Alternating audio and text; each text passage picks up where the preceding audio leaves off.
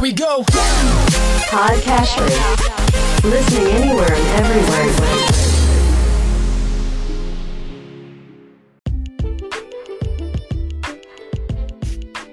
Welcome to Weekly Investment Podcast bersama saya Ferdian Syahputra dari Ispring Investment Indonesia untuk Prudential Indonesia. Dalam instrumen investasi obligasi, ada kaitan erat antara perubahan suku bunga dengan harga obligasi yang memiliki hubungan terbalik. Apabila suku bunga naik, maka secara teoritis harga obligasi berpotensi akan turun. Dan begitu juga sebaliknya. Apabila suku bunga turun, maka secara teoritis harga obligasi berpotensi akan naik.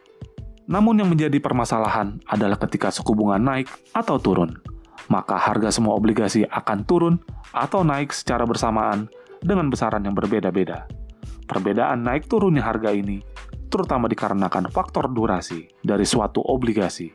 Untuk mengukur sejauh mana sensitivitas sebuah obligasi terhadap perubahan naik atau turunnya suku bunga, maka digunakanlah ukuran durasi yang dinyatakan dalam satuan tahun. Sebagai contoh, jika suatu obligasi memiliki durasi 3,5 tahun dan suku bunga naik sebesar 1%, maka diperkirakan obligasi tersebut akan mengalami penurunan sebesar 3,5%. Sebaliknya, jika suku bunga turun sebesar 1%, maka diperkirakan obligasi tersebut akan mengalami kenaikan sebesar 3,5%. Dalam praktiknya, durasi obligasi disebut panjang atau pendek, bukan besar kecil atau tinggi rendah.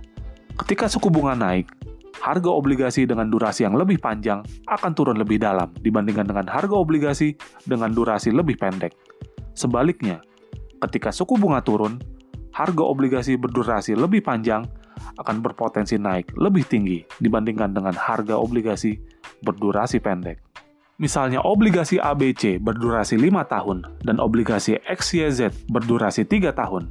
Ketika suku bunga naik 1%, harga obligasi ABC dengan durasi lebih panjang mungkin akan turun 1,5%. Sedangkan harga obligasi XYZ dengan durasi lebih pendek mungkin akan turun hanya 1% saja. Jadi dalam situasi ketika suku bunga berpotensi naik, obligasi XYZ yang berdurasi lebih pendek dapat menjadi pilihan karena lebih defensif. Namun, ketika suku bunga turun, maka obligasi ABC yang berdurasi lebih panjang bisa menjadi pilihan karena potensi apresiasi yang lebih tinggi. Lebih lanjut, di tengah-tengah situasi ekonomi di mana inflasi dan juga suku bunga relatif rendah seperti saat ini, maka produk dana investasi pendapatan tetap patut menjadi bahan pertimbangan, di mana terdapat momentum penurunan suku bunga yang akan memberikan sentimen positif terhadap instrumen investasi obligasi dan akan sangat berguna untuk diversifikasi portofolio secara keseluruhan.